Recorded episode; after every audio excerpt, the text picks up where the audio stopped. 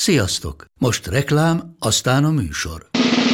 A műsor, valamint az élményekkel teli utazások, személyre szabott ajánlatok és állandó kedvezmények támogatója a Molmove hűségprogram. Nyisd meg a Molmove appot a profilodba belépve, add meg a Sport TV promóciós kódot, és tankolj Molevo és Evo Plus üzemanyagjainkból 15 forint per liter kedvezménnyel. Ne feledd, a Sport TV promókóddal most még jobban megéri Molmove tagnak lenni. Vége a reklámnak, jön a műsor. Annyira bírom Ádi elköszönéseit. Igazából az Ádi elköszönései a karanténkazban azok a kocsmai beköszönések. Sziasztok, megjöttem!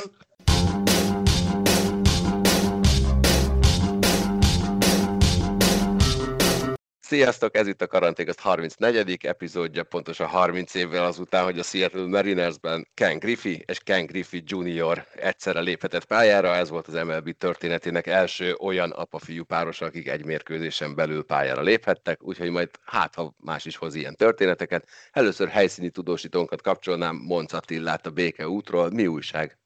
Semmi, takarítják szépen a robokat. Mi történt? Itt autó előtt az egyik autó az úgy rántott el a kormányt, hogy fejtetőre állt, a másik csak kivitt egy lámpaoszlopot.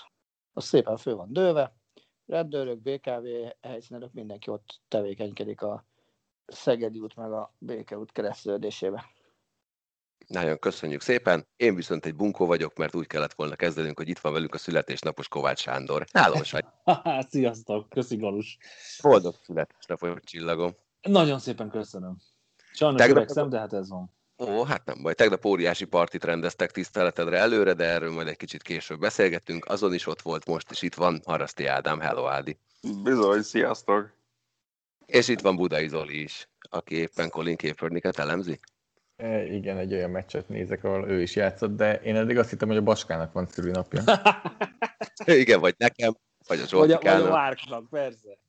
Mivel, hogy újra belterjes információkkal jövünk, ezért megpróbálom elmagyarázni, mi történt. Van egy közös trash talk chat, ahova Baska reggel beírta, hogy boldog születésnapot Sagyidak, Márk pedig felébredt, és lendületből begépelte, hogy boldog születésnapot Baska.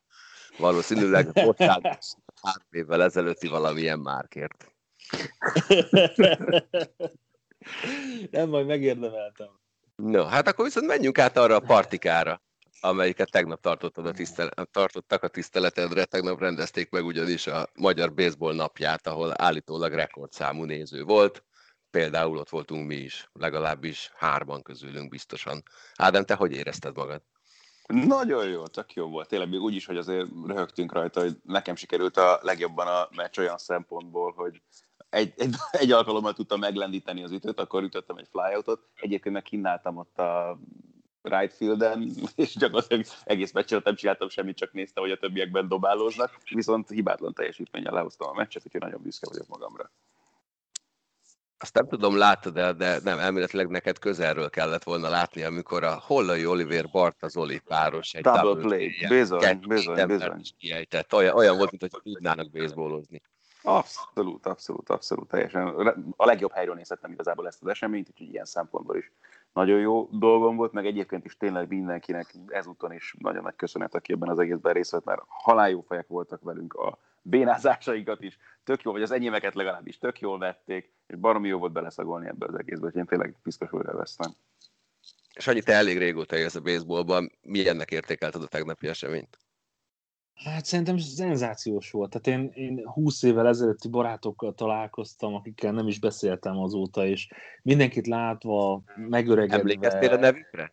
Hát na, egy-kettő régen, de volt egy-két kapufa, tudod, hogy, hogy másnak hívtam Becene alapján, de annyira megöregettünk tényleg, hogy nem, nem mindenkinek a nevét találtam el, úgyhogy ebből voltak megint ilyen nagyon, nagyon jó kis beszélgetések, hogy azért nem hallgattam nem érem, mert nem úgy hívják, tehát azért, azért volt ilyen.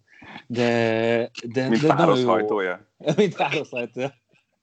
Nem is te vagy Sam Stereo, de hát így van, nem ment. Hello Sam, hello! Kb. ez volt tényleg, tehát így én azt gondolom, hogy maga a játék, főleg ez a slow softball, ez, ez, ez tényleg azért, hogy, hogy tényleg egy jó kis happening, de az egész megmozdulása, hogy a, ahogy el tudtunk érni, és nagy köszönet ezért a sportévének, meg a, a plakátoknak, hogy ott lehettek ennyien, és, és megnézhettük azt, hogy, hogy tényleg mennyien kíváncsiak erre a baseballos dologra.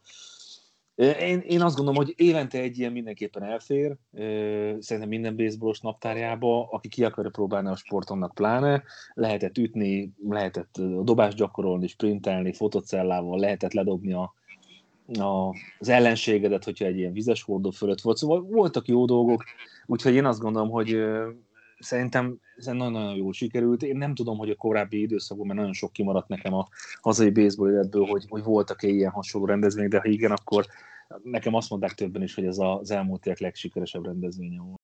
Azt még fontos elmondani, hogy ugye softball válogatott mezekben voltunk, ami azt jelenti, hogy ezt normál esetben lányok hordják, ketten voltak, ketten voltak, akikre nem fért föl, az egyik természetesen Sanyi volt, a másik Barta Zoli, aki klasszik italó módban magára vette az inget, egyen, vagy a meszt egyáltalán nem begombolva, nagyon jól mutatott egyébként az ő csapatának a csapatkapitánya. Sajnos elfelejtettem a lány nevét, bocsánat tőle, annyit mondott, a Zoli nagyon ügyes volt, de nem tud futni. Tami volt, Tami volt. Tami, igen. Tami, ó, köszönöm. Még egyébként, miután elmentetek, Márk megpróbálkozott az ütéssel, azt hiszem, hogy egyszer sem találta el a labdát. Jó, hát ezt szokni kell, ez nem olyan egyszerű ám. Tehát így az a baj az összes major sporttal, vagy nem baj, hogy, hogy annyira jól játszanak ezek a profi sportolók, hogy mint a világ legtermészetesebb dolga lenne eltalálni egy ilyen labdát is, vagy, vagy 70-ről bedobni a három pontos. Tehát azért azt gondolom, hogy vagy dekázni a hoki ütőn. Szóval ezek nem olyan egyszerű dolgok, és, és amikor, amikor tényleg megpróbálkozol vele, hogy, hogy, hogy ez mennyire egyszerű, vagy mennyire nem, akkor egy, egy picit talán csalódsz magad, de többet kell kijönni, többet kell lengetni, és akkor, meg lesz Márknak is a sikerélmény. De az meg a másik tényleg, hogy mennyire egyszerű, hogy mennyire nem itt szoktunk viccelődni azon, hogy most akkor a, a baseball játékosok azok mennyire sportolók, vagy mennyire idézőben csak ballplayerek, csak azt tényleg, hogy itt dobáltuk ezt a labdát tegnap, mert ugye, ahogy említettem, magában a mérkőzésben nekem meg sok sportteljesítmény azért nem adatott meg. Szóval csak Egy tényleg azt, hogy melegítettünk. Tessék? Egyet sem hibáztál. Így van, így van. Így van. Na, azt azért a melegítésnél azért az nem egészen volt már így, amikor egymásnak dobáltunk ott a lányokat, de abba csak, hogy elfáradt a vállam, mire hazaért, hogy éreztem, hogy na, ez azért kitettem magamért, nagyon büszke voltam, vicce félretéve, szóval ebből is látszik, hogy sokkal több ez, mint amit ugye a szem kapásból észrevesz. Igen, egyébként utána én is beálltam oda ehhez a dobógéphez egy ütővel a kezembe, és azt vettem észre, hogy, hogy az dupla büntetés, ha nem találod el a labdát, mert akkor aztán a lendülettől olyan, mint hogyha kiszakadna a karod. Ha véletlenül hozzáér a labdához, akkor már is lelassítja a mozdulatot, és már nem fáj annyira. Kiütött, kiütött bele a labdába rendes? Hát a Sanyi. Ne, hát mindenki eltalálta, tehát úgy szerintem nem, nem, én, én, én csodálkoztam, hogy, hogy mindenkinek ilyen tök természetes volt a dobó, vagy az ütő mozdulata. Tehát, hogy, hogy eltalálgattuk a labdákat. Tehát azért ez tényleg nem olyan egyszerű, így akármennyien is úgy látszik, még egy ilyen slow pitch softballnál sem, amikor ilyen fejmagasság fölül érkezik a labda, és ráesik a, a homeplate után egy pár, azt hiszem egy méteren belül, vagy nem is tudom, feedbe van meg, de nem tudom pontosan mi a, mi a mérete, de hogy azért még az ilyen állólabdát is nehéz elütni, hát amely ráadásul szemből jön, mint amikor a, hogyha a galus ütöttetek a dobógépnél, akkor azért meg teljesen más az időzítés, hogy, hogy igazából nem tudod, hogy mikor indítsd el a mozgást, hogy eltaláld a labdát. Ráadásul jó ívbe kell vinni, jól kell eltalálni, az ütőnek a fejével kell eltalálni, jó erőt kell beletenni. Szóval ez egy teljesen más mechanika, megvannak ennek is a, az apró finomságai. Úgyhogy de szerintem mindenki jól ütött. Hát a meccsen már nem találta a labdát, de hát ez te, mondom, ez teljesen normális, hogy valaki először áll ütni, akkor, akkor ezek nem, nem szoktak általában sikerülni, de remélem, hogy azért tetszett annyira márnak, hogy legközelebb is megpróbálja. Igen, most azt beszéltük meg, hogy havonta egyszer elmegyünk egy barbecue gémet játszani, bármit is jelentsen az. Hát az a mm, iszunk, eszünk, bohockodunk, jól érezzük magunkat, ez csak erről szól. Igen, egyébként még a tegnapi eseményről az jutott eszembe, hogy alkoholistáknak ajánlott, mert sörön kívül semmilyen folyadékot nem lehetett kapni. Na de nem baj. Na térjünk vissza még az elejére. Találtatok ti apa-fiú párosokat? Na, na. Hát... Akkor halljuk. Ádám? A klasszikot meghagyom Attilának, hogyha esetleg más nem jutott volna így hirtelenjében eszébe, vagy ha az se, akkor meg majd megosztom majd veletek utána, de szerintem van egy egészen egyértelmű példa, szóval azt nem lövöm le. Ami nekem viszont utána másodjára eszembe jutott, az az 1987-es Indy 500. Nem az volt az első alkalom, hogy egyszerre versenyzett volna egymással Elanzer senior és junior, de ott ugye a sztorinak az volt a lényeg, hogy Elanzert kitette a Penske csapat a szezon előtt, nem volt autója éppen arra az Indy 500-ra, és a azért ment oda az első hétre a kvalifikációs időszakra. Egyrészt, hogy találjon magának csapatot, hogy legalább az Indy 500-on tudjon versenyezni, másrészt meg azért, hogy segítsen a fiának, és aztán azért is maradt tovább, mert a fiának baromira nem akart összejönni a kvalifikációs idő, és ennek köszönhette azt, hogy végül is Penskék mégiscsak megtalálták egy ajánlattal, mert hogy a helyre szerződtetett Danny Angész összetörte magát.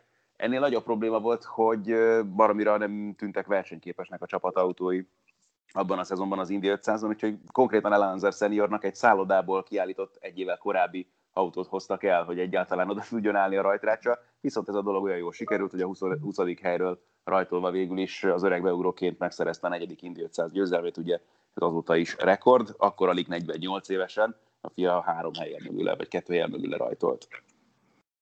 Aki aztán később szintén nyert egyébként két Indy 500 meg bajnoki címeket az Indikában és hasonlók. Az öreg Elanzer meg egyébként azt hiszem, hogy 54 éves koráig versenyzett még. Én is hoztam egy autósportost, az kevésbé vidám. A 2001-es Winston kupa, amikor Dale Earnhardt és Dale Earnhardt hmm. Junior is ott van a versenyen, amikor idősebb Dale Earnhardt elhuny az utolsó körbe. Meghal. Ez az elhuny, ez furán hangzott, bocsánat, az egész történet nagyon fura. Tehát azt, azt képzeld el, amikor saját édesapáddal egy versenyben vagy, és ő pedig egy halálos kimenetű balesetet szenved az utolsó körben. Hát ráadásul Dale hát egy óriási legenda volt a NASCAR-ban. A fia is azért elég komoly néha mai napig. Igen, én pont azt néztem, nekem az volt a furcsa, hogy Dale Earnhardtnak csapata is volt, melyben ő maga indult, viszont a fiú nem az ő csapatában kapott szerepet.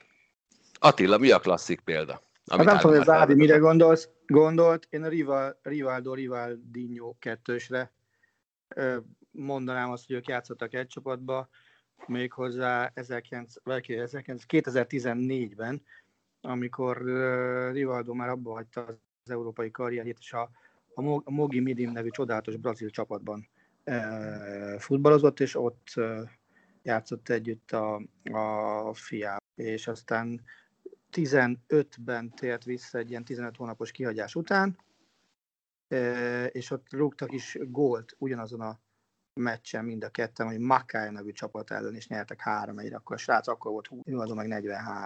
Közben rájöttem, hogy a, klasszik példa, amit én annak gondoltam, lehet, hogy nem is jó példa, mert ugye Eidur Gudjonsen az édesapjának a helyét vette át 1996-ban az izlandi válogatottban, amikor bemutatkozott, de hát nyilván ez azt is jelenti, hogy akkor ők nem játszottak végül is együtt azon a mérkőzésen, mert hogy uh-huh. ő váltotta a fatert, de válogatott keretagok mindenképpen voltak együtt. Ez így van. Ők voltak együtt, de mondom, együtt, én együtt a, a két, tehát Rivaldot meg a fiacot. Most nyilván olyanokkal lehet jönni, mit tudom én, hogy Mazinho, két fia lett, ugye élvonalbeli futballista Tiago, meg Rafinha, az egyik a, a Bayern Münchenig, a másik a Barcelonáig vitte, a Fater meg ugye világbajnoki aranyi 94-ben, de ők egy csapatban nem járt. Úgyhogy én, én, azt, én azt hittem, hogy az a, az a legklasszikusabb példa, amikor a World Hockey Association, amelyik ugye az NHL párhuzamosan futott és próbált ellenfele lenni a nagy hoki ligának, egy, egy évben a Houston csapatában az első sor úgy nézett ki, hogy Gordy Howe és két gyermeke. Szép. NBA-ben ilyen nem nagyon volt szerintem, sőt, szinte biztos.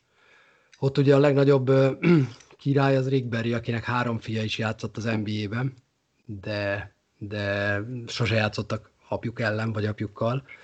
Úgyhogy azt nem tudom megmondani, hogy ki volt, mert nem volt ilyen. Viszont azt tudom, azt meg tudom mondani szinte biztos, hogy ki lesz LeBron James.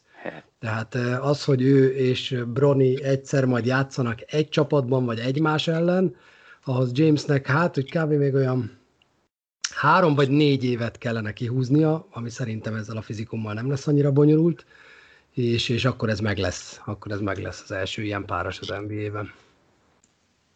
Az NFL-ben azt hiszem, hogy az átlag, átlagos számú szezonok, amennyit lehúz egy játékos, az ilyen négy-öt év körül van. Úgyhogy azt hiszem érthető, hogy ilyen még, nem, ilyen még nem volt.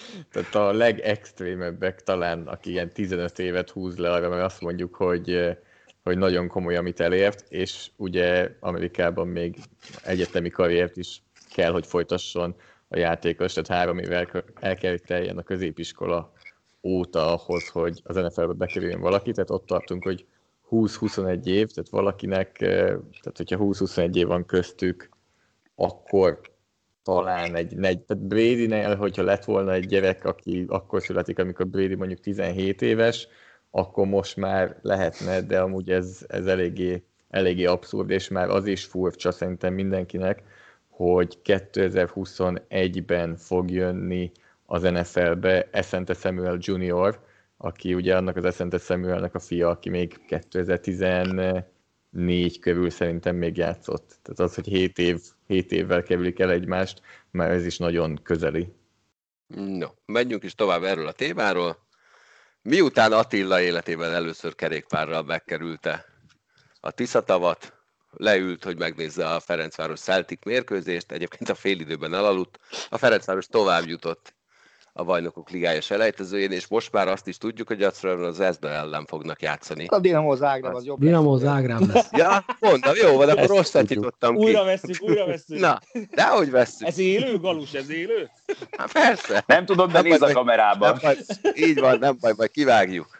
Szóval a Dinamo Zágráb ellen fognak játszani, ez jó vagy rossz, és hogy egyáltalán mekkora fegyvertén a Stick legyőzése, és ugye most azt mondjátok, hogy a Dinamo Zágráb az a legerősebb ellenfél, amit kaphattak, de az előző fordulóban is ezt mondtátok.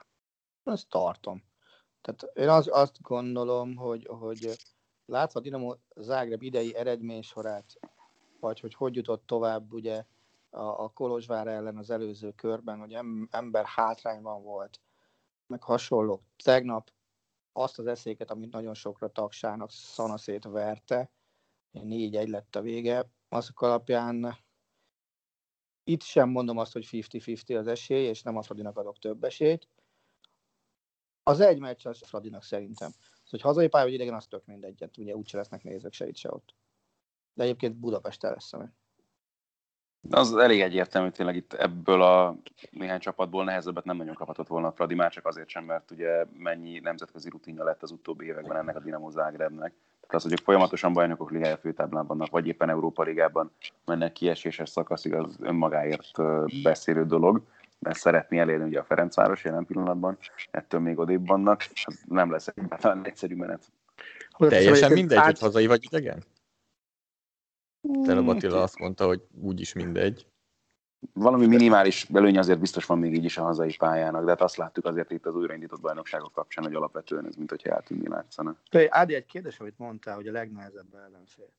Basszus, én bevallom, én a, én a Young Boys nehéz csapatban. Én csak emiatt, hogy tényleg azt látjuk, hogy egy dolog, hogy folyamatosan ott vannak, ugye csoportkörben, tehát évről évre, most már tényleg nem tudom hány éve, de ráadásul ugye tényleg voltak ők már kieséses szakaszban is az Európa Ligában, szóval pff, szerintem ilyen szempontból nem nagyon tudnánk nehezebbet mondani.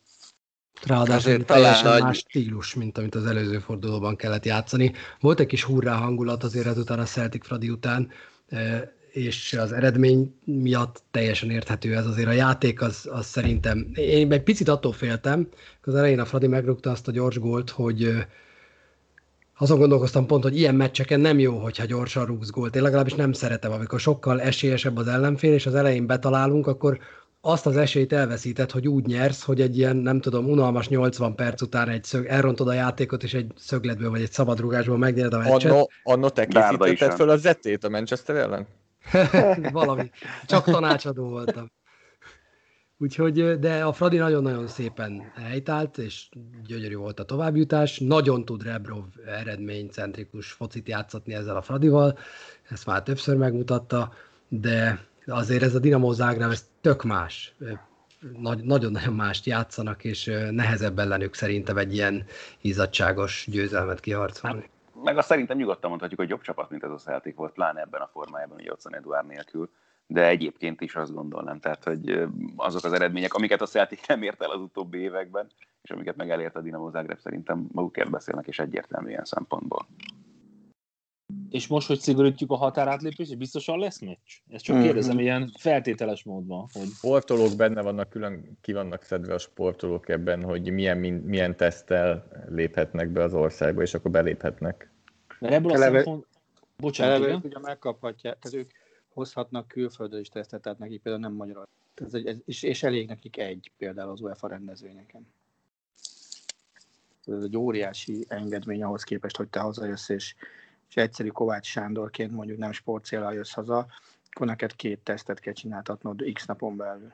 Kivéve, ha felmutatod a győzelmet a vasárnapi magyar baseball napjáról, mondhatod, hogy én is sportoló vagyok.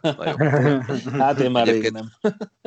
Egyébként nekem az jutott eszembe, hogy azért így, hogy nemzetközi kupameccset játszol, igenis számít a hazai pálya, mert a vendégnek utaznia kell. Még akkor is, hogyha Zágráb azért nincs olyan iszonyú messze, de azért az mégiscsak egy, egy ha busszal jönnek, akkor azért az egy jó félnapos utazás. És nem biztos, hogy ők most repülővel fognak érkezni. Tehát az biztos, hogy kivesz előtte, gondolom, hogy most nem napokkal előtte érkeznek és laknak szállodába, úgyhogy az azért kényelmi szempontból nem túl jó, ha ennyit kell utaznod meccs előtt. Minimum egy nappal a meccs előtt ugye ott lesznek, az biztos.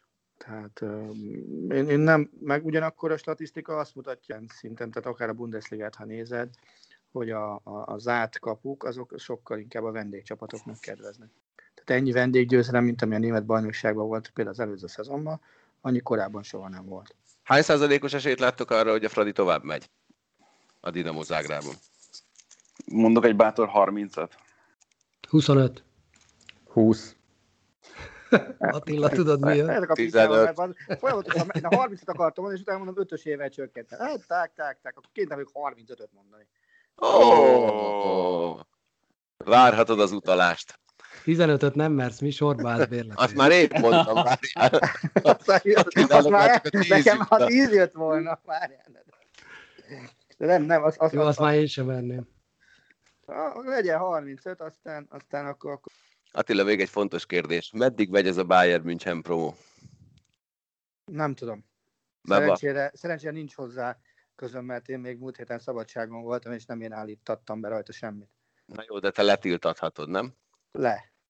Mert egyébként borzasztó. Tehát ott ülök bent, megy, olyan 20 percenként hallom kétszer, és utána nem tudok mit csinálni magam, hogy hogy verjem ki ezt, ezt a borzasztó dallamot, borzasztó dalszöveget. énekel, énekel, és vedd föl, és játsz le. Biztos jó content lenne a Facebookon. Igen, valószínűleg olyan lenne, mint Paksi Endre a Debreceni koncerten, amikor előadta a Repatar úrgyán semmit hány című dal. Én ezt nagyon sokáig nem hallottam, te mutattad nekem, de óriási. De aki nem hallotta, hallgassa meg. Hát minden idők egyik legjobb koncertlemeze. Kécs, ezt, ezt csak tanúsítani tudom. Kicsit dadaista, de hát na és. Már hívó vagy, mi volt még benne? Volt valami ilyesmi. Ah, már, már hívó is van, igen. Az óriási, igen, igen, igen. És hát ugye ebben hangzik el a klasszikus, amikor lekerül a mikrofon a közönséghez, be vagy baszva, ne énekeljél, basz meg. No, ö, az négy magyar kupacsapatból három tovább jutott. Még tovább ment a Fehérvár és a Kispest és a Puskás Akadémiának nem sikerült tovább mennie. A többieknél mit láttatok? Például egy honvéd szurkolót kérdeznék. Figyelj, eredménycentrikus futballal a Honvéd is továbbment, de nem tudom, van itt Honvéd szurkoló, de akkor mondom én. Szóval, hogy te már egyébként kacsingatsz visszafelé akkor, mert én, amit nehezen magyarázok, két dolgot magyarázok meg nehezen a Honvéd eddigi teljesítményéből ebben a szezonban. Az egyik az maga a játék, de ezt most hagyjuk is. A másik az a, az a címer, meg a névnek ilyen furcsa ötvözete. Tehát, hogy most a régi címer, de Budapest Honvéd, ez nekem egy furcsa, hogy akkor már miért nem egyből vissza Kispest, ahogy te mondtad, mert az áll az ember szájára. De mindegy. Szörnyű, amit a Honvéd művel idén, és ez, ez a meccs is katasztrófa volt szerintem. Szörnyen hiányzik Lanza Fáme. Tehát ez, ez az egyetlen egy, amire, amire lehet fogni, amivel meg lehet magyarázni. Katasztrófa, de tényleg. Tehát szegény, hallgattam a tévével a Jenőt, ahogy kommentált, és ki- kivételesen úgy voltam vele, hogy ezt Nem, nem lehetsz úgy vele. de ezt most valószínűleg, ezt, ezt teljes joggal mondja, mondja olyannak, amilyen, és aztán mikor a Traoré befejelte a gólt a 90. percben, és akkor mondta, hogy és ezzel nagyon messzire került a hosszabbítás, hála Istennek, úgy voltam vele, hogy na, a tökéletes hangsúlya mondta ezt, és most teljes joggal, és persze aztán... És, és ezt még írásba is adtad utána nagyon Rögtön gyorsan. jött a bünti, ez így van. De ott igaza is volt. És aztán rögtön jött a bünti a túloldalon. Én nem tudom ebből a Honvédból mikor lesz csapat, de nem mostanában. Figyelj, most viccet féltéve kérdezem, félig meddig látva a tegnapi Honvédot is. De ugyanezt megkérdezném a Vidi esetében is, amit talán te kérdeztél meg tőlem. Novemberben ugyanazok az edzők ülnek a Honvéd meg a Vidi kis padján, mint most? Szerintem a Honvédnál igen. ott még talán türelmesebb egy picit a tulajdonos. Ami ott ugye az érdekes, hogy megmaradt mögötte az a stáb, amelyik tavaly, vagy hát az előző szezonban a kupagyőzelemig vitte a Honvédot, Mhm. és ha visszaemlékszel egyébként, akkor is ez volt, hogy ilyen bűnronda futballal kezdett a Honvéd, Ez és aztán, és aztán bűnronda futballal nyerte meg a Magyar Kupát. Hát, Úgyhogy úgy tűnik, hogy ez volt, ilyen... volt néha értelmes rész is abban a magyar Hát igen, igen. Szóval Nem nekünk az mindig. csak kupát kéne játszani, bajnokságot soha. Mert Ki volt, ez, ki ez volt megy. a csatár? Az a Traoré volt, aki a, a kupa döntőn gyakorlatilag röhögtünk rajta, mert úgy nézett ki, mint egy defenzív tackle, vagy valami hasonló. És úgy is futott nagyjából? Vagy Szerintem nem. Szerintem. Szóval Ott volt egy csatár, aki, aki kb. annyira ügyetlen volt a labdával, amennyire nem láttam magyar futballcsapatban lévő ügyetlen centert. De tényleg. Ez az a meccs, amelyiken én is ott voltam? Az hát, igen. Na hát akkor lehet, hogy csak zavarba volt. Miattad? Felnézett a relátor, ú, itt van egy jégkorong szakértő. Most, most hova akar engem vinni? Inkább ide. Igen, gondolj meg Korcsával, hogy mozgott volna, hogy így mozgott, hogy szárazan. Eltaláltam, nem ő volt, őt, őt Nibának hívták. Igen? Most liba vagy niba? Niba. Ja, jó. Ó, de szép volt, Sanyi.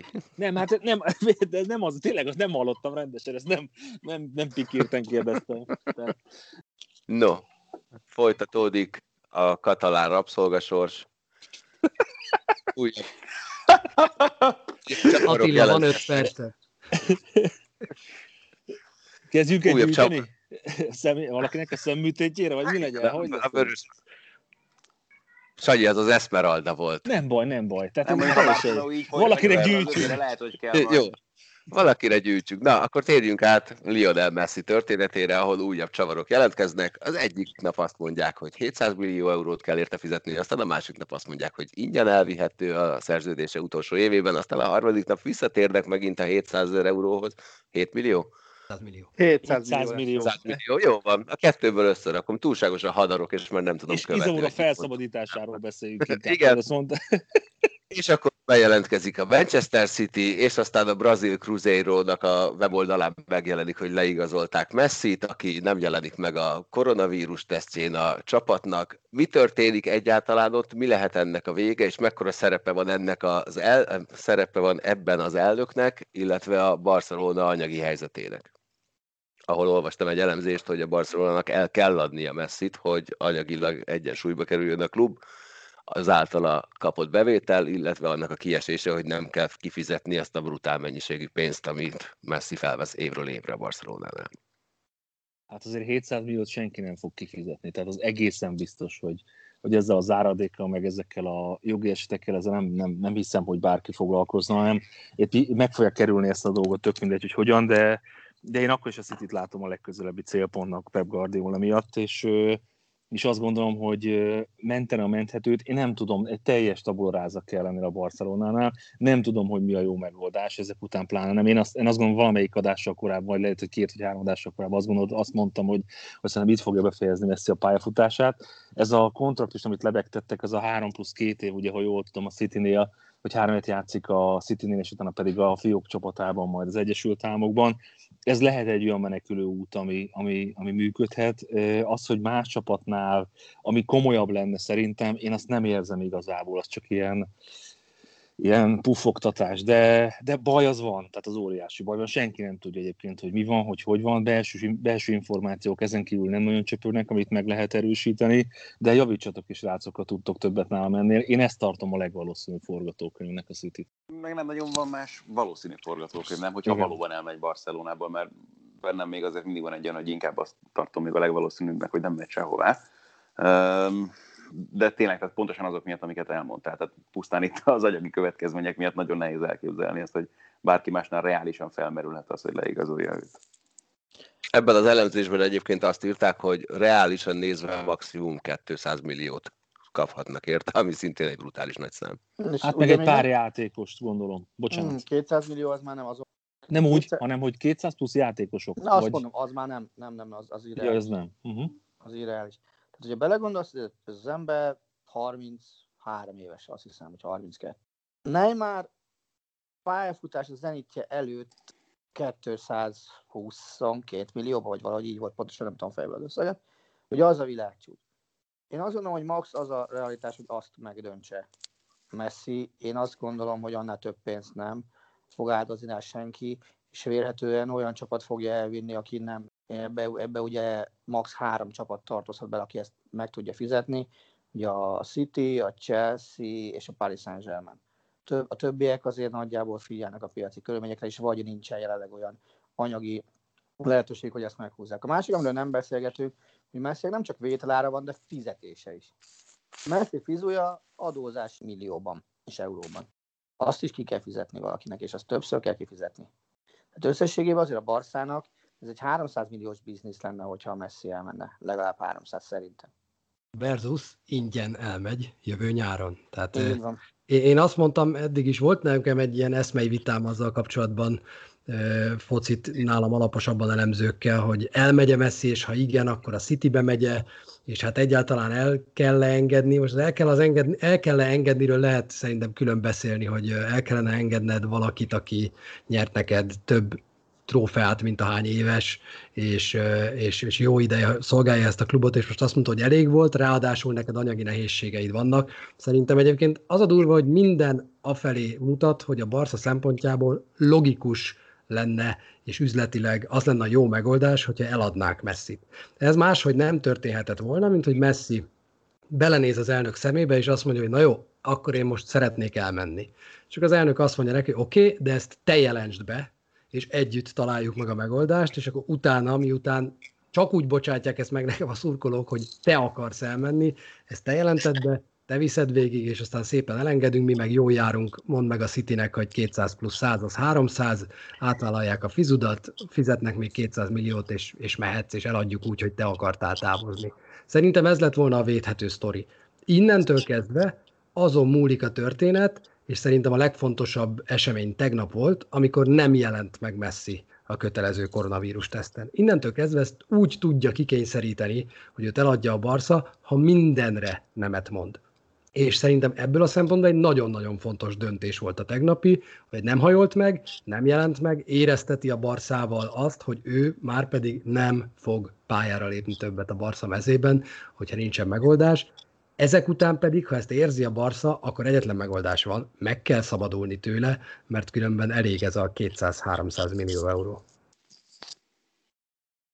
Ez így Ugyanakkor egy kérdés van, és, és tényleg ez meg már egy tök más jellegű dolog. Te el tudod azt képzelni, hogy Messi nem a Barcelonát fogja szolgálni visszavonása után?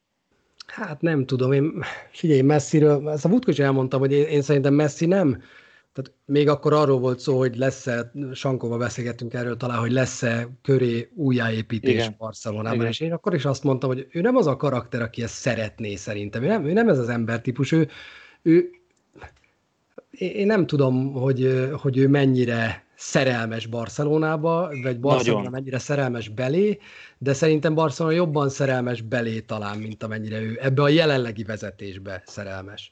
Tehát hmm. én azt tartom elképzelhetően, hogy köt egy olyan megállapodás, hogy jó, két évig meg játszom, utána pedig eldönthetem, hogy maradok-e a vezetőségben, vagy nem a Citynél, és hogyha addig változik a helyzet Barcelonában, akkor, akkor még mindig visszajöhet bármikor.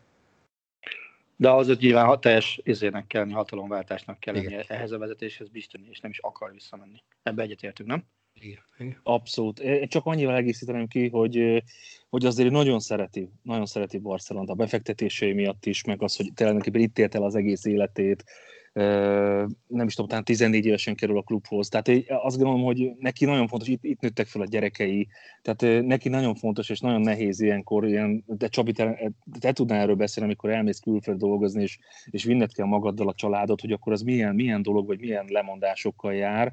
Úgyhogy én azt gondolom, hogy ő szeretne, tehát valószínűleg ehhez a vezetéshez nem ragaszkodik. Sőt, azt mondom, hogy ahogy, amit, amit az előbb az Attila mondott, hogy ő akkor fog újra játszani a, a Barcelona színeiben, hogyha ez a teljes vezetőség ez, ez megbukott és újak jönnek a helyére. Én nem látok más kiutat jelen pillanatban. Az, hogy a, a, ezt az évet még lehúzza, és akkor ingyen igazolhatóvá válik, ezt meg pont azért, mert, a, mert az, hogy nem, nem jelent meg a Covid-teszten, és ő mindent elkövet azért, hogy mindenképpen adja a Barcelona. Tehát én azt a forgatókönyvet, amit Csabi, te említettél, azt én nem látom, hogy, hogy még egy év és akkor ingyen igazolható, még, még kihúzna itt egyet. Én nem az a típusú, ráadásul azt, amikor ennyire a pályafutásod vége felé jársz, nagyon, nagyon szomorú ezt kimondani, nagyon sokat adott a futballnak, akkor, akkor nincs már az, hogy te egy évet mondjuk kispadozol. Én, én nem látom ennek a relevanciáját. Tehát ő mindenképp arra törekszik, hogy eladják, hogy játszom még, ameddig tud, akkor, akkor, akkor hajtsa a szekeret, és, és akkor valahogy, ha változnak az idők, akkor vissza. Elnökként létezik olyan forgatókönyv, amiből jól tudsz kijönni, ha eladod a világ egyik legjobb játékosát? Szerintem Függetlenül attól, hogy menni akar, vagy... Szerintem Bartomáunak már így is ott van a kötél a nyakába. Abszolút, abszolút. Az, hogyha messi eladja, azzal csak meghúzza a csomót rá. Ha nem adja el, És- akkor meg a sajátnak elhúzza meg, tehát ennyi. Hát ő Igen, így jó tehát döntés nyilván nem, az- tud hozni, nem tud hozni. Nyilván a szurkolót nem fogja érdekelni, hogyha gazdaságilag esetleg jót tesz ezzel a klubban. Abszolút. Igen, itt csak, csak, az a, csak az lett volna a megoldás, amikor még béke volt, de hát az mikor volt két éve? Amikor még béke volt kettejük között, hogy, hogy közösen megtervezni ezt, és Messi mondja azt, hogy figyeljetek ide, nyertem 33, 4, 5, nem tudom hány trófeát pontosan, szeretnék valahol máshol játszani, engedjetek el, és az elnök az pedig igent mond, és a Barca jó jár. Ha ez, a Messi, szá, ha ez Messi szájából hangzik el, akkor rendben van, sehogy máshogy nincs rendben. Így van, tehát gyakorlatilag Barcelonában szerintem most ott vagy egy egyszerű szurkolóként, akkor szerintem egyetlen egy ember van pillanatnyilag, aki futballban hitelesen tud nekik bármit is mondani, és ez Messi. Tehát a, a jelenlegi Barcelona szurkolók szerintem ennek a vezetőségnek azt se hiszik el, hogy a labda gömbölyű.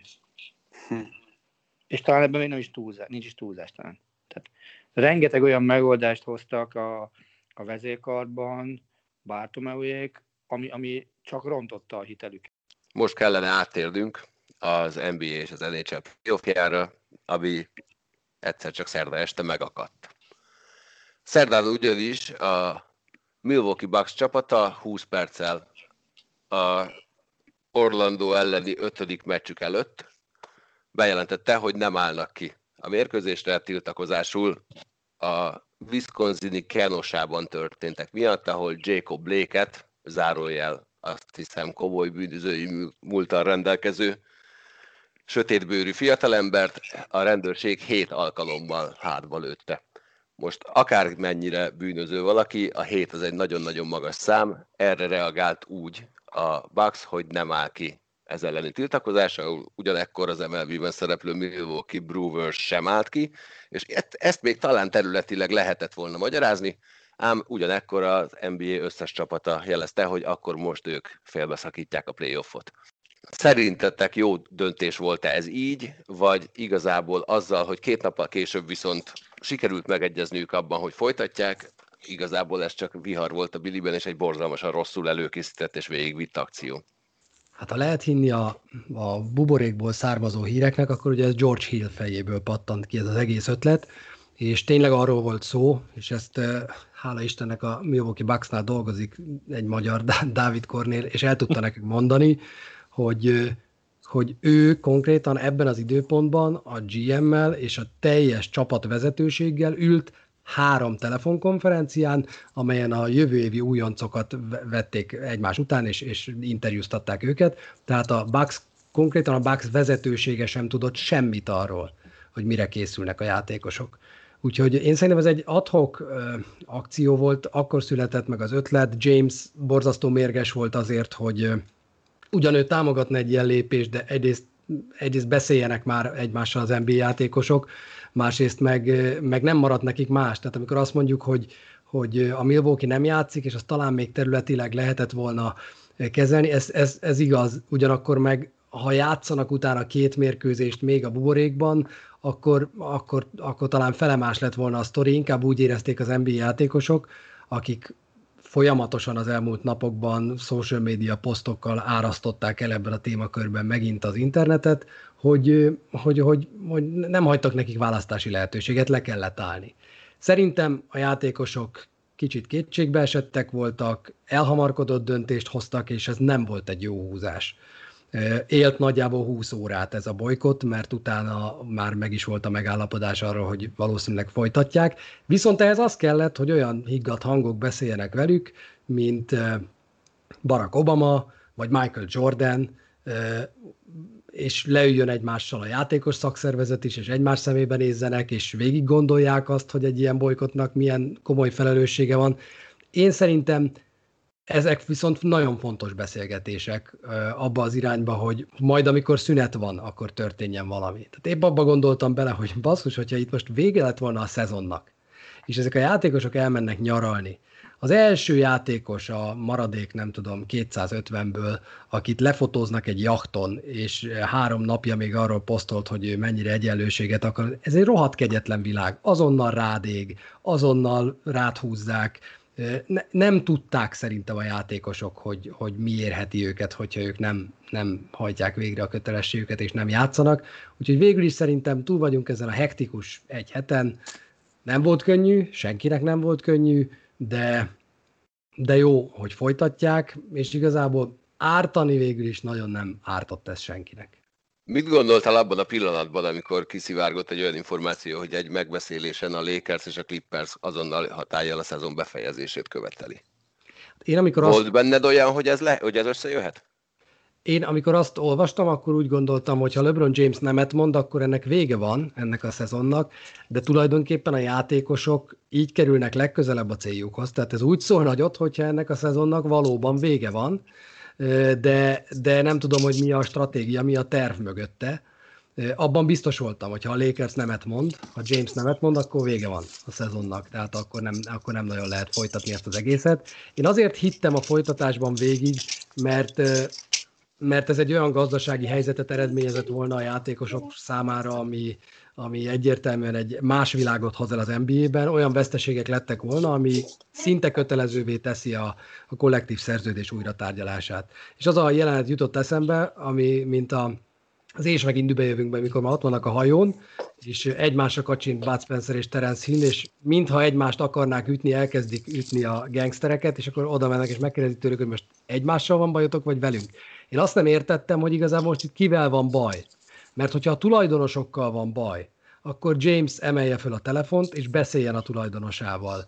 Hogyha, hogyha a játékosok között van baj, akkor szintén beszéljék meg, hogy ezt hogy kezelik. Én azt nem látom most már magam előtt, hogy előre viszi az ő ügyüket, hogyha, hogyha ilyen akciók történnek. Tehát szerintem en, ennek a periódusnak most már a figyelemfelkeltésnek vége van. Itt most már olyan beszélgetésekre van szükség, mint amit Obamával vagy Jordannel végrehajtottak. Jó, Csabi, kérdés. Az a megoldás, hogy azt 14-2 mondjuk a szavazati arány, és ugye Clippers Lakers a kettő. Azt mondja az ember, hogy kedves Clippers, kedves Lakers, szavaztok Portland, meg Dallas ide. Ez benne lehetett volna, vagy ez nem? Szerintem nem. Tehát ha végignézzük, hogy a, az elmúlt pár hónapban az NBA milyen komolyan kiállt minden egyes kezdeményezés mellett, ami a játékosoktól érkezett, BLM ügyben, akkor szerintem egy ilyet az NBA nem, nem, nem húzott volna meg, hogy akkor automatikusan a másik két csapat jut tovább. Az is igaz, hogy mikor én olvastam ezt a hírt a Lakersről, meg a Clippersről, akkor már, már azzal a kommentel együtt olvastam, hogy de a hivatalos döntés és a tulajdonosi találkozó az másnap lesz. A Lakers és a Clippers azt jelezte, hogy amennyiben bolykott van ez a döntés, és pontosabban ez már strike, strike van, és ez a döntés, és nem játszák le a szezont, ők azt támogatják, de legyen mögötte terv, legyen mögötte stratégia, hogy akkor viszont mi történik. Mennyire roppantotta volna meg anyagilag a, a végleges félbeszakítása a szezonnak az NBA-t? Brutálisan. Tehát én azt mondom, hogy a tulajdonosoknak ott lett volna a kezükben a kártya, az ütőkártya, hogy oké okay, gyerekek, kollektív szerződés újra tárgyalása történik. Tehát, hogy ennyire lett volna durva a helyzet. Magyarul akkor előjött a játékosokból véletlenül én szerintem felhívták rá a figyelmüket, igen, náluk okosabb és tapasztaltabb, és, és, és stratégiában jobban gondolkozni képes emberek, hogy, hogy ennek nagyon-nagyon súlyos követ. Én olvastam egy tweetet LeBron james kapcsolatban, nem ő írta ki, hogy állítólag iszonyatosan feldultan távozott erről a megbeszélésről, ahol elhangzott az igény a Lakers és a Clippers részéről, hogy adott esetben szakítsák is meg az idényt. Ő azt mondta, hogy végighallgatta az egészet, és azt vette észre, hogy mindenféle cél vagy kitűzött út nélkül elkezdtek hisztériázni, hogy akkor most ez most megint egy olyan pillanat, amikor nekünk tiltakoznunk kell és lépnünk kell, és ő állítólag nagyon feldulta mondta azt, hogy majd ha van kijelölt út és van kijelölt cél, akkor szóljatok, ez így egy teljes káosz, ami itt történik. Úgyhogy elméletileg lehet, hogy ő volt az pont, aki aztán helyre billentette ezt a dolgot. Nagyon jól reagált az NHL is, aki még ugyanezen a napon még lejátszott két mérkőzést, majd utána bejelentették, hogy akkor két napra ők is leállnak, minden háttér, minden előzetes hír nélkül. Két napig nem játszották, és mintha mi sem történt volna folytatják. Ez is nekem nagyon-nagyon elhamarkodottnak tűnik, ugyanakkor lehet, hogy elindít egy beszélgetést az NHL-nek, NHL-ben is, amelyik eddig eléggé visszafogott volt, és próbált kívül maradni ezen a köröm. Zoli, tőled szeretném megkérdezni, hogy hányszor kér még Roger Goodell elnézést Colin Kaepernicktől? Miért kért már bármikor? Már most megint az volt. Hol? Hogy nagyon, nagyon rosszul kezelte a helyzetet, és hogy ezt nem így Várj, ez volna. most más? Galus, remélem érted a kettő Mi mondat közti különbséget. Azt mondod, hogy nagyon rosszul kezelte, Jó, hát... és nem így kellett volna. Ezt magáról Jó, hát ez figyelj, ez... nem kért még elnézést Colin Kaepernicktől. Mi a különbség e között, amikor egyszer azt mondja, hogy bocs? Valójában semmi. Hát ő próbálja hát a legutolsó, ahol azt láttam, ott az volt, hogy rosszul kezeltük, és ott volt még egy fél mondat is elejtve, hogy többször szerettünk volna leülni Colin Kaepernickkel, de nem sikerült ami azt jelzi, hogy Kaepernick nem jelent meg, tehát megint egy kicsit őt hibáztatod. Én határozott különbséget érzek a között, hogy rosszul kezeltem ezt a helyzetet, és nem is csak a Kaepernick, hanem az egész helyzetre gondol, és a között, hogy azt mondja, hogy elnézést kérek Colin Kaepernicktől. Ez nálam kettő nagyon különböző dolog. Ö, rendben, de hogyha megnézed Goodell alapvető arroganciáját, akkor ez az ő szájából már-már egy elnézést kérés. De nem az. Tehát értem, és egyetértek, hogy ez már, már az, de effektíve, hogyha lebontjuk mindentől külön, akkor ez nem az. Akkor ez nem egy bocsánatkérés. Tehát az, hogy ez Gudeltől egy bocsánatkérés, ez nem feltétlenül ez egyenlő azzal, hogy ez már egy bocsánatkérés. Tehát ez még soha nem jött meg.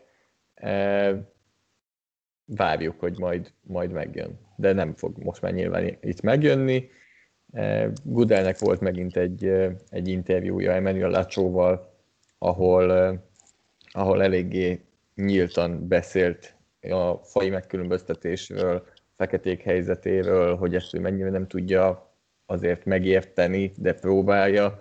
Tehát én azt gondolom megint, én, én vagyok most már lassan úgy érzem, a legnagyobb Goodell fan club, hogy ettől függetlenül szerintem jó lépéseket tesz, de, de Kaepernick irányába egyik pont az, hogy hiányzik a, a bocsánatkérés az ő részéről, másik pedig az, hogy minden csapat adja ki most már jobbnál jobb közleményeket, és hogy, hogy senki nem hívja még mindig Colin Kaepernicket, ez, ez egy kicsit számomra furcsa, mert ha valamikor, akkor most itt van a lehetőség. Amúgy aki esetleg nem olvasta, annak a Baltimore Ravens eh, közleményét, amit kiadtak, azt ajánlanám a legjobban, mert, eh, mert az volt a talán az egyik legjobb ilyen sajtóközlemény, amit valaha nem csak NFL, de akármilyen csapat kiadott, mert nem egy általános szöveget írtak le, hanem konkrét elképzeléseik vannak, és konkrét lépéseket követelnek. Az, az, a, az a legjobb példa szerintem, és ezt hoztuk is az Eliubba pozitív példaként, és például én ezt hiányolom az NBA csapatoktól. Tehát, hogy oké, okay, hogy ti álltok ennek az egésznek az élére, de akkor a, szerintem az első házi feladat az, hogy ezt a munkát helyben a saját e, csapatotok tulajdonosával és vezetőivel ezt a házi feladatot elvégzitek, és megmondjátok azt, hogy ti 30-an helyben mit fogtok tenni, és úgy egyébként nagy vonalakban mit támogattok Egyesült Államok szintjén. Szerintem ez az első, ami, ami, ami, után, ami után lehet egyáltalán arról beszélgetni, hogy itt most nem hisztérikus hangulatkeltés zajlik, mert most már azért ennek a határán vagyunk, hanem tényleg tenni is fognak valamit. Mennyire látod, Zoli, felkészültnek az nfl arra, hogyha esetleg bármi hasonló megtörténik az ősz folyamán? Felkészültnek, erre lehet felkészült egy liga.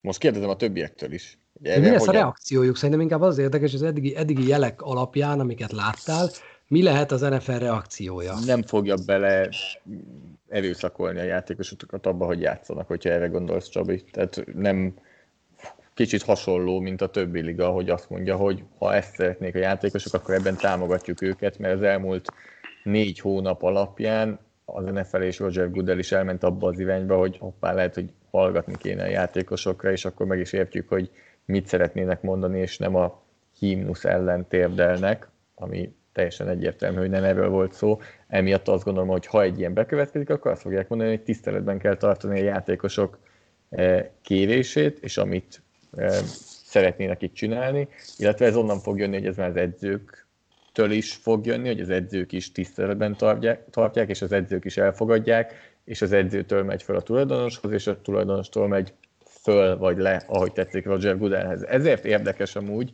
a Dallas Cowboys esete. Ezt ahol... akartam kérdezni, hogy szűkítsük a kör Dallasra. Hát ott nem tudom, mi van. Ott, ha, ha ez így megy tovább mondjuk egy pár évig, ami így jelenleg történik, akkor megmerem kockáztatni, hogy a Dallas Cowboys lehet a, jöven, a jövőbeli Green Bay Packers, ahova, fej, ahova színesbőrű játékosok nem nagyon akarnak majd menni. Mert arról már most lehet hallani, hogy Jerry Jones, illetve a fia Stephen Jones abszolút nem támogatják a, a tüntetések támogatását a játékosoktól, nem támogatják ezeket a féle megnyilvánulásokat a játékosoktól, ami elég komoly ellentétet okozhat majd a tulajdonosi kör és a játékosok között, főleg akkor, amikor egy játékos a csapaton belül a Dallasnál látja, hogy miket csinálnak mondjuk Baltimoreban, Cincinnati-ben, Detroitban, akár már Washingtonban is, és akkor mégis a Dallas vezetősége nem hagyja nekik, hogy kinyilvánítsák a véleményüket, akkor ez egy nagyon egyedi eset lehet majd. Szóval, szóba hoztuk többször is Baltimore-t, úgyhogy menjünk is vissza Baltimore-ra egy kicsit, ahol egy edzésen történt verekedés után a Ravens kirúgta egyik legjobb védőjét, Earl Thomas-t. Mennyire sérti ez majd a, a Ravens védelmét a szezonban? Pótolható-e Earl Thomas, és hogy kik lesznek azok, mert hogy biztos, hogy sokan lesznek, akik majd meg akarják szerezni. Biztos, hogy sokan lesznek? Tehát ez Szerintem a... igen. Ugye, és ez szerintem minden sportban így van, hogy a balhé és a tehetség van a mérleg két serpenyőjében, jó, és hát minden nagyobb a tehetséged, annál több balhét elvisel a csapat, annál több balhét, balhétre mondja azt, hogy jó, oké, de hát mennyire jó játékos. Na most innentől tudjuk, hogy akkor Earl az eléggé balhés lehetett, mert az egyik legjobb safety van szó, az elmúlt tíz év legjobb játékosa a posztján, és így is kidobta a Baltimore. Tehát eléggé sok olyan balhé lehetett, ami még nem is jött ki a médiába, mint ez a legutolsó, ahol ugye összeverekedett edzésen a csapattársával.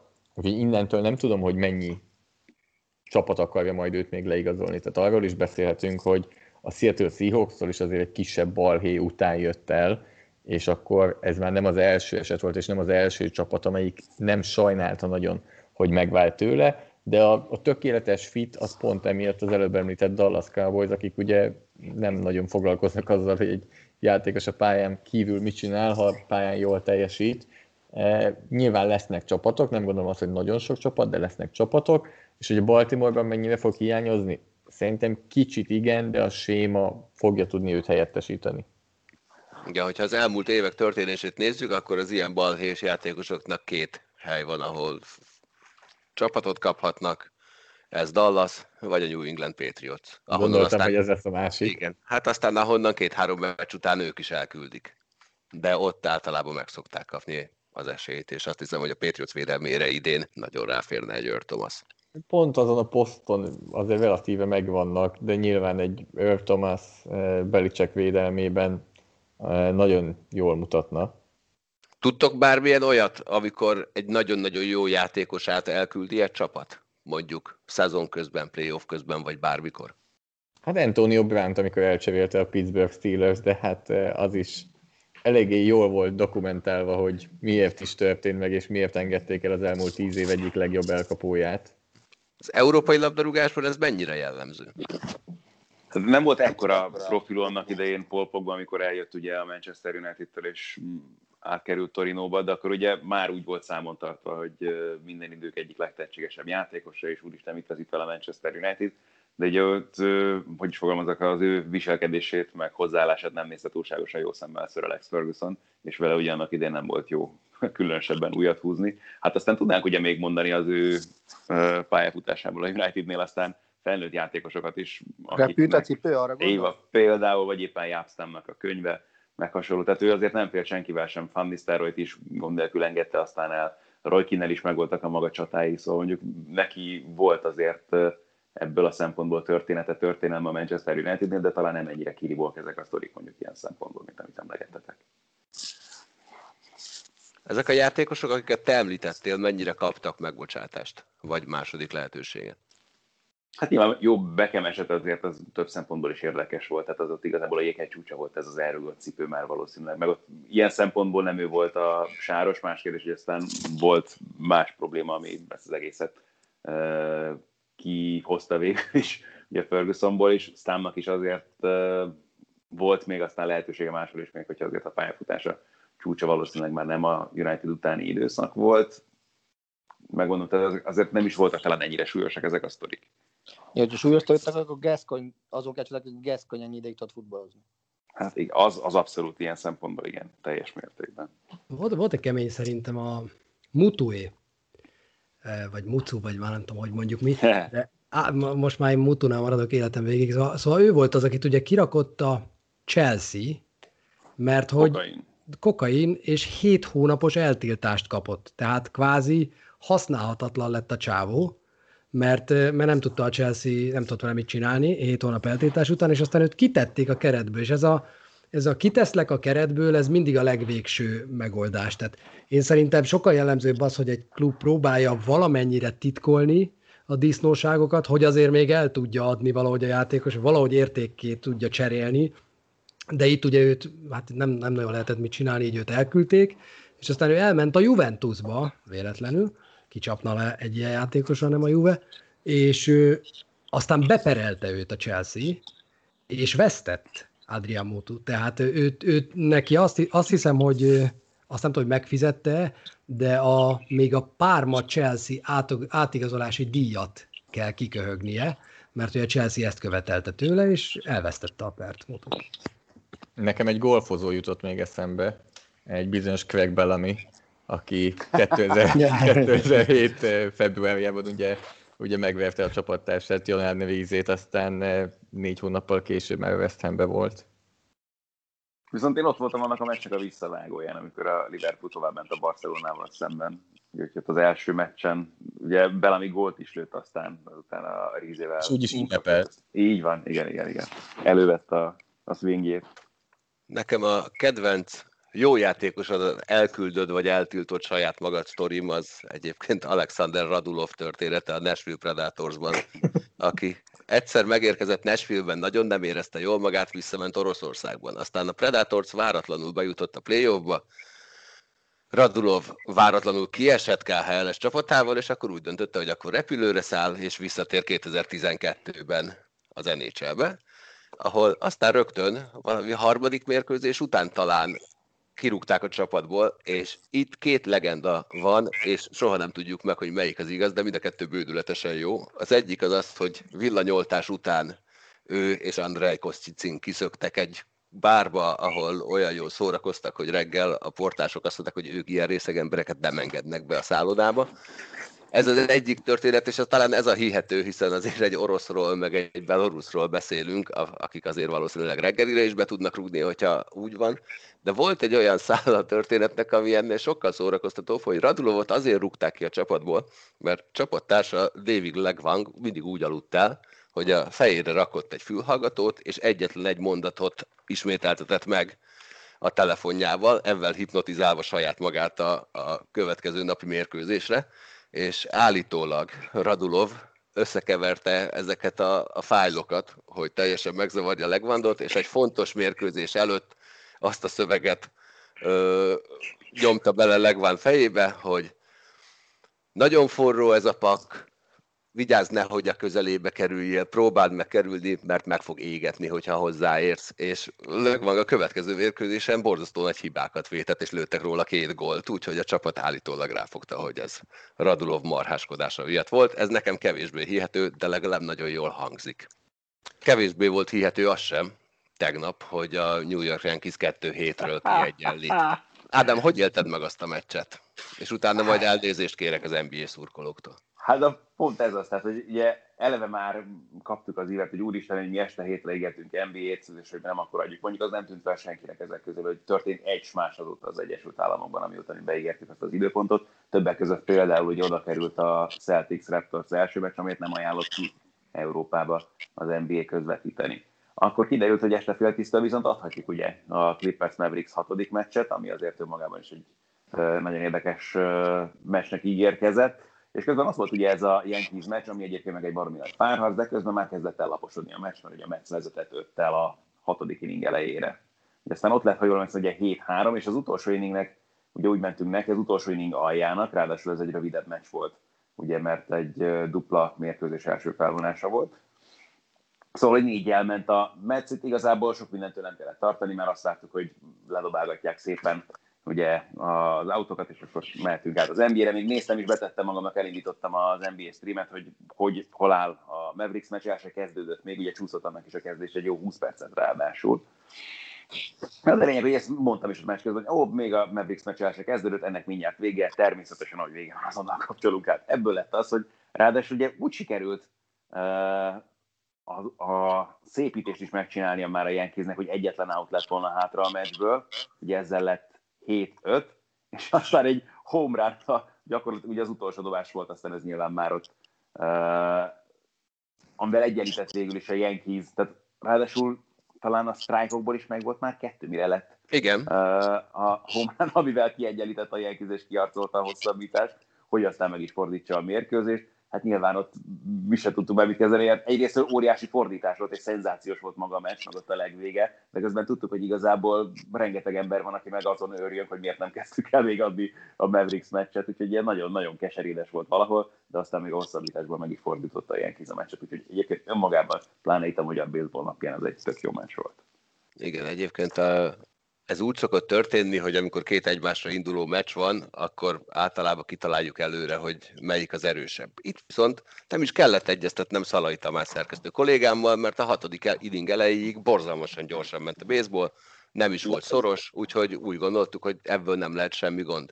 A hatodik inning felénél Sasa egy kicsit idegesebb lett, hogy fú, hát ez nagyon hosszú volt ez a felső rész, 35 percig tartott a fél inning, és akkor megnéztük, hogy hol tart az NBA visszaszámlálás, és arra jutottunk, hogy nagyjából 43-kor fog elkezdődni a meccs, maximum 2-3 perc csúszással be lehet csatlakozni.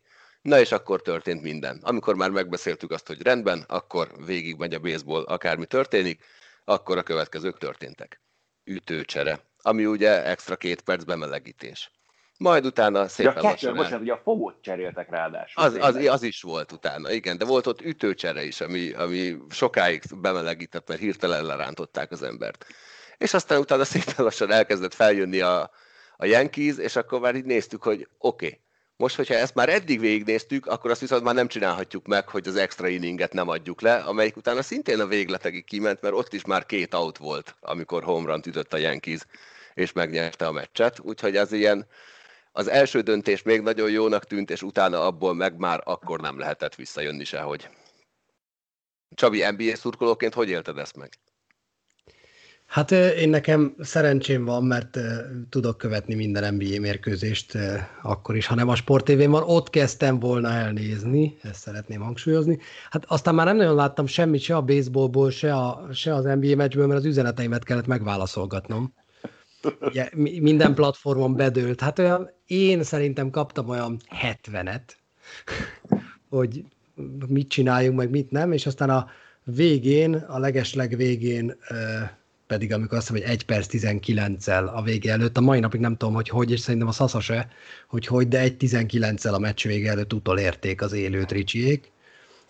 Úgyhogy végül is mindenki egy ilyen gyors összefoglalóban látta az összes támadását. Az NBA meccsnek kicsit olyan volt, mint a League Pass-nek a van egy Condense. ilyen all possession, all possession highlights módja, ami a 35 percben minden támadást megmutat neked. Na, ez, ez, ez erre hasonlított, úgyhogy én az üzeneteimmel voltam el. A Sport TV Facebookjára érkezett üzenetekre nem válaszoltam, viszont láttam, hogy a baseball közvetítés alatt volt 240 komment, inkább nem kattintottam. A, a, a legképzelőbb posztunk volt. Biztos arról, hogy micsoda meccs. meccs.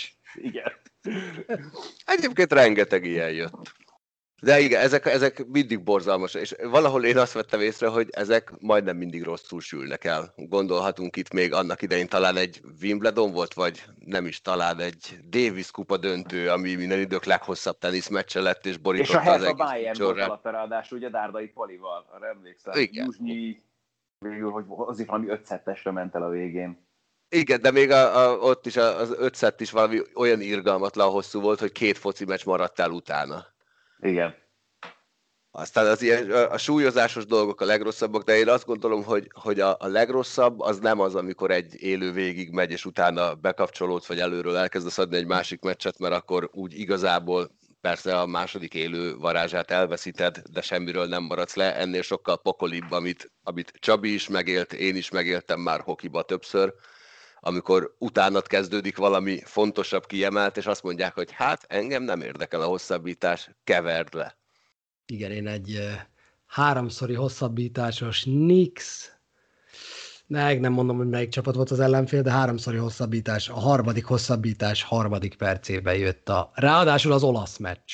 Tehát még csak igazából azt mondom, hogy nagyon nem panaszkodtam volna, de igazából amikor így teljesen fel vagy húzva, és ott hagy a lány, ennek ilyen érzése van, igen, kb.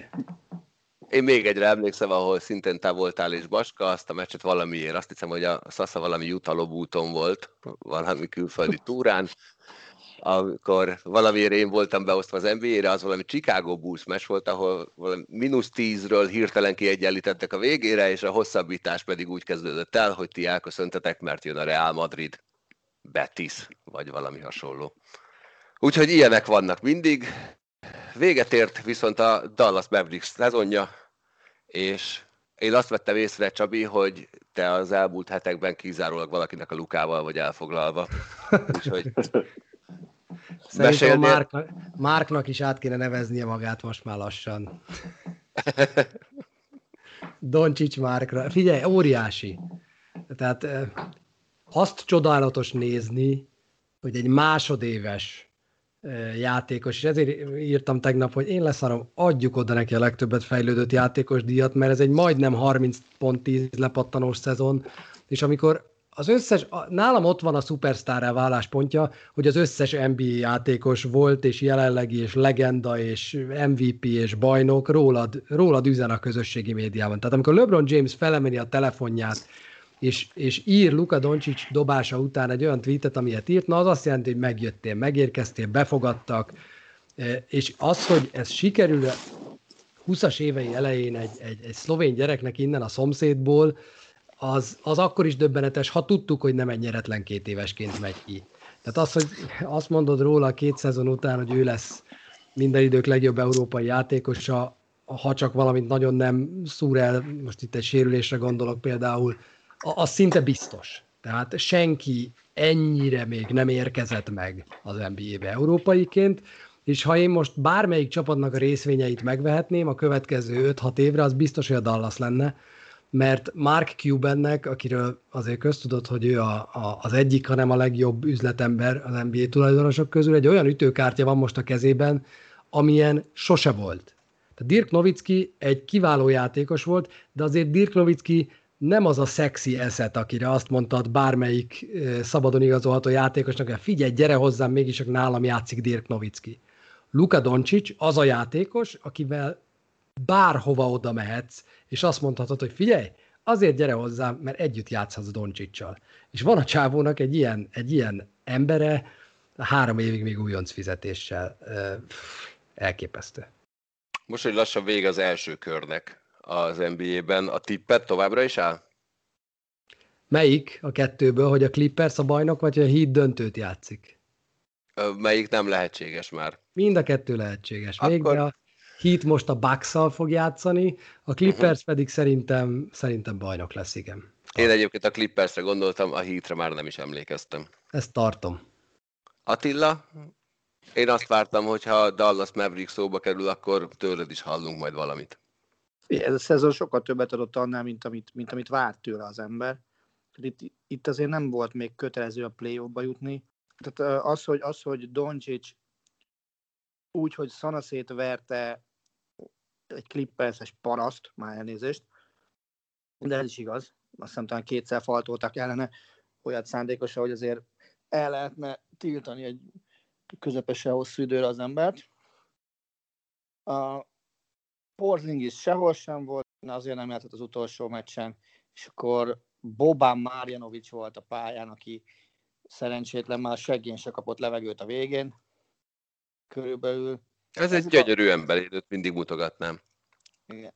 Ez a Dallas, ez még egy-két és, és akkor szerintem főcsoport döntőt kell.